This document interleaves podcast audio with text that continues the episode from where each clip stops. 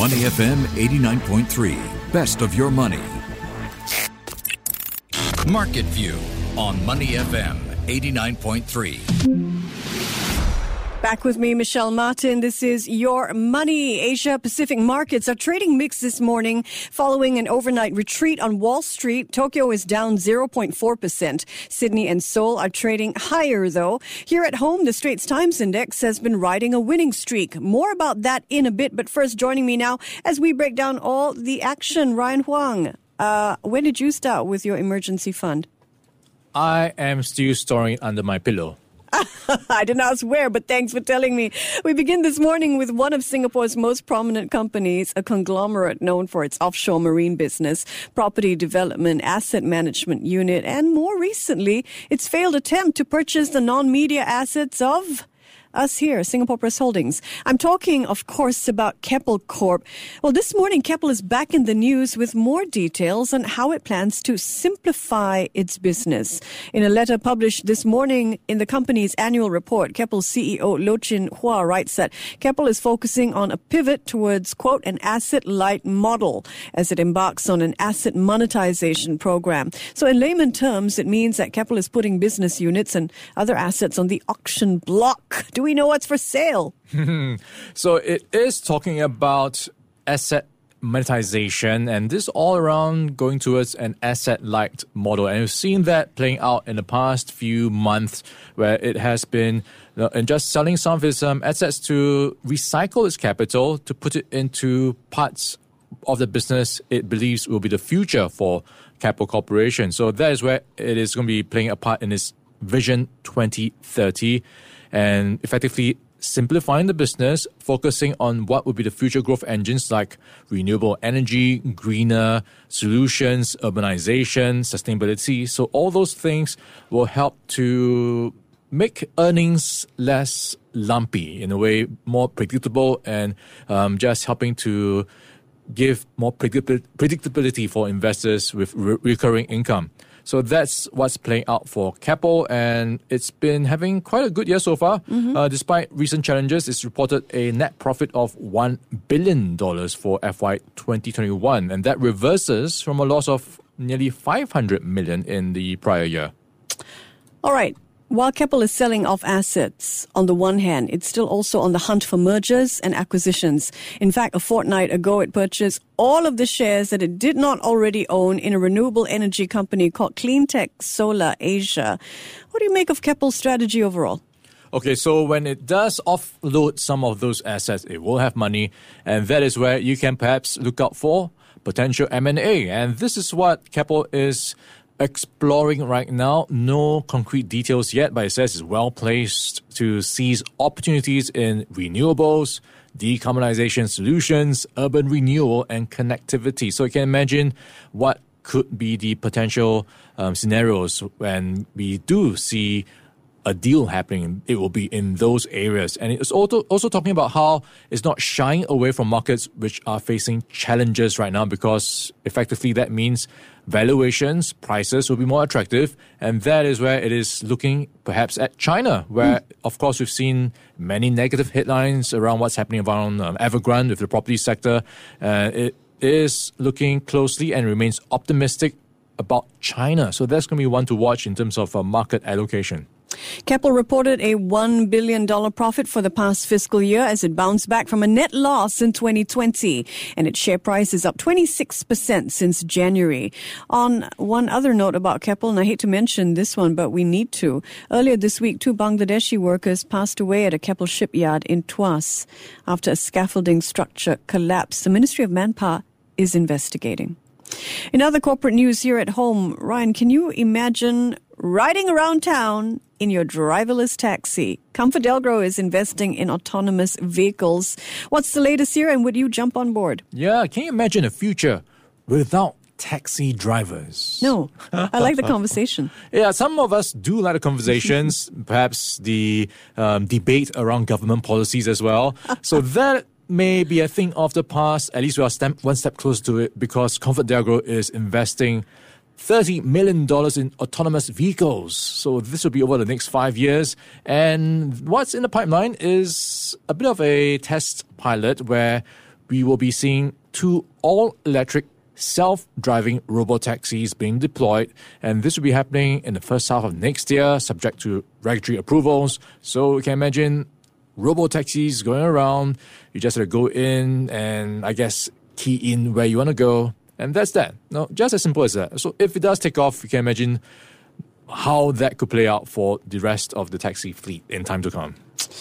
A bold move, but this is ComfortDelGro's fourth foray into this new tech frontier. By the way, there was an autonomous shuttle bus service you might remember over at NUS that was trialed for a year in 2019, and uh, SBS Transit, which is a subsidiary of ComfortDelGro, also experimented with an on-demand shuttle bus service on Jurong Island back in 2021. So it looks like a very determined push in this area. Next up, Golden Mile is up for sale. Just saying that, and I feel like some tom yum already. For the offer price is less than many unit holders have been hoping for. So who wants to buy this iconic complex on Beach Road, Ryan? And how much are they willing to pay? Yeah, when you mention Golden Mile, it really just stirs up so many memories, sometimes smells like mukata or any of your favorite snacks. So that is something that is quite iconic and it now has an offer on the table from a consortium comprising Far East Organization and Perennial Holdings. They are talking about $700 million. But the catch here is that is under the reserve price by $100 million. So this is where it will now be at a bit of a crossroads where the collective sale committee will have to convince all the owners, and we are talking about more than 700 of them owning strata titled units. Um, this will have to now convince all of them that this is the best offer they will get and they will have to accept it. And also to bear in mind, it's not just below the reserve price, but also below the independent valuation of the property. And uh, this is uh, as a result of a, f- uh, a few rounds of uh, discussions under private treaty discussion. So something that will they'll have a lot to chew on. Yep. Do you think this sale is going to go through under the reserve price? Okay, so this is where I am leaning towards maybe. Still sitting firmly on his maybe. fence. So here's my thinking. So this is not the first time they have tried to go on block. So previous efforts have not borne any fruit, obviously.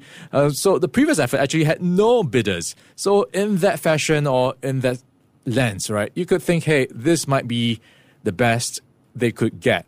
But at the same time, it is an attractive location. Um, and you also have the incentives rolled out by the government because it's a conservation site or building. So it does have some sweetness attached when it comes to what they can do and can't do, and some um, of the incentives to help them make it a better property. Um, so that's going to be part of the package as well. So it is going to be quite tough to call because at the same time, despite all the positive reasons, it comes down to a lot of people because you have so many people involved. It's a strata titled um, place with over 700 units. So all of them have to agree. And I think some of them are actually quite comfortable staying where they are. So you have a lot of um, people who will have a tough decision in the coming days. A lot of conversations to be had at Golden Mile Complex. Uh, Far East Perennial uh, put down offer of 700 million is what they're looking at. Okay, next up in the corporate property market, I'm going to turn to Tanglin Shopping Center. When's the last time you went to Tanglin? I think it was last year. But I don't really frequent that part of the Orchard Road stretch Oh, really? much. Oh, that's interesting. Um, City Development selling Tanglin Shopping Center. How is it making up from the sale? Okay, so here's where it's interesting where they are talking about getting a significant gain from that sale. And that sale was at $868 million or around $2,769 per square foot per plot ratio.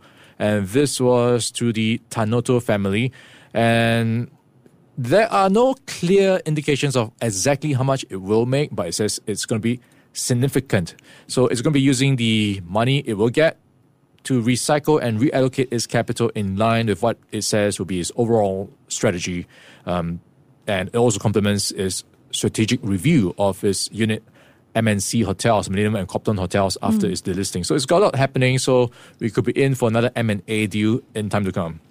All right, let's zoom out to the U.S. markets now. Ryan, investors sold off overnight. What is the narrative dominating this market? Was it profit taking after several days of gains about that inverted yield curve that we dissected mm. yesterday? Or was it something else, do you think? Yeah, it could be so many reasons. And I would put profit taking right up there at the top of the list because we have so many mixed messages coming out from the Ukraine Russia conflict. Mm. Uh, among them is how you've got Russia saying it will redeploy troops to take full control of Donbass. And that's after giving mixed messages around how you know, those um, negotiations have been positive, even though they resulted in no breakthroughs. And they talked about uh, pulling back some of their troops from some parts of Ukraine. And then you have also the US saying Vladimir Putin has been misinformed by his advisors around how his military has been performing and the actual effect of sanctions. So we've got that happening. Also, the breakaway Georgian region of South Ossetia is seeking to join Russia, potentially adding more problems with another front to the conflict with the West. Then, if you look at the coming day, you've got some events to watch out for. That includes the OPEC meeting, which will be an interesting one to watch with what's happening with prices these days um, and also what's happening in the Ukraine war. So that's two of the reasons. And the third reason is renewed jitters around Chinese US listed firms. So Baidu is one of the latest names to be added to the um, list of companies which face a delisting if the US regulators are unable to get hold of their auditors' work to review it. So that is, that is alongside Futu Holdings, Nocera, ITE, and CASI Pharmaceuticals, um, all of them adding to renewed jitters that we might see things take a turn for the worse. And uh, also worth noting, we did see oil prices go up again overnight after a two day slide. So that was one of the apparent reasons which caused a bit of concern around inflation and economic growth. But it's worth noting in the past hour, we did get some breaking news from the US that um, Joe Biden is talking about releasing some of its strategic reserves. Uh, this is around 1 million barrels a day from US reserves for several months. And this is to combat rising gasoline prices and supply shortages. Uh, so it's doing some good in terms of easing oil prices right now. And I am looking at oil prices um, marginally down right now by, or rather, it's quite a bit down by 4% for WTI, now at 103. Brent crude was uh, is now down at 109. So that is playing out, and it is also turning futures for Wall Street into the green as well. Investors and well, all of us really continue to be concerned about the impact of rising prices. A survey out this morning, actually, by Associated Press, though, shows that inflation has not affected corporate profits. U.S. companies, at least, have so far succeeded in passing off higher costs to the rest of us. Fill us in. Yeah, this has been the big question. We are, of course, um, quite aware of how prices of many things have been going up, including what businesses have to pay for wages, for raw ingredients. The big question has been how much have they can they pass it on to consumers? And in the US at least, it seems like they have been able to do so by quite a bit. So that has resulted in corporate profits for many of these big multinationals and US companies um, doing quite well in the most recent quarter. And that is seeing, for example, the likes of Starbucks being able to raise prices once in October and then again in January. And if you go by the commentary, it looks like many of them are quite confident enough to continue to raise prices. And maybe one of the factors is how, over the past COVID 19 stretch, where people have just been saving up, not going out as much, they are doing a bit of revenge spending. So the spending power is there in some sense or some extent. So that's been able to absorb some of those higher prices. All right, so corporate profits still pretty flush. Time for corporate news. And for this, let's turn to our game up or down. We're going to open our book, see whether it's an up or down for Ryan or me when it comes to these companies. And we're starting with Apple. Pretty hard to call this one. Mm, I'm going down, and that's around headlines. Apple, as well as Meta, gave user data to hackers who used forged legal requests. So they were fooled. Uh, it's a bit early for April's Fools, but they were fooled big time. And you can only imagine the repercussions of what's going to be coming from regulators, the backlash from users. No, Yeah. why did you give away my data? I love it when we disagree, Ryan. So I'm going to give Apple stock an up. Yes, on the one hand, we have that news that Meta and Apple have given away consumer data to hackers. The hackers, by the way, were posing as police enforcement. On the other hand, analysts at Bank of America say that demand for the iPhone is strong. So I don't like the data hack. It's a bad look, I think, for Apple and Meta, but I think investors are still going to focus on sales. And that's why I'm giving Apple stock an up. Let's look at Meta. All right, Meta also in the mix with that negative headline. Um, on top of that, it's got a neg- ne- another negative headline to grapple with, and this is around how it apparently paid Republican consultants to smear TikTok as it tried to just well play dirty. So it's not looking too good in terms of optics for Facebook. Yeah, smear campaign against a rival. Meta's been engaging in this. It's a down for me on the back of that news. More tech companies for you. Up next, Google and Amazon.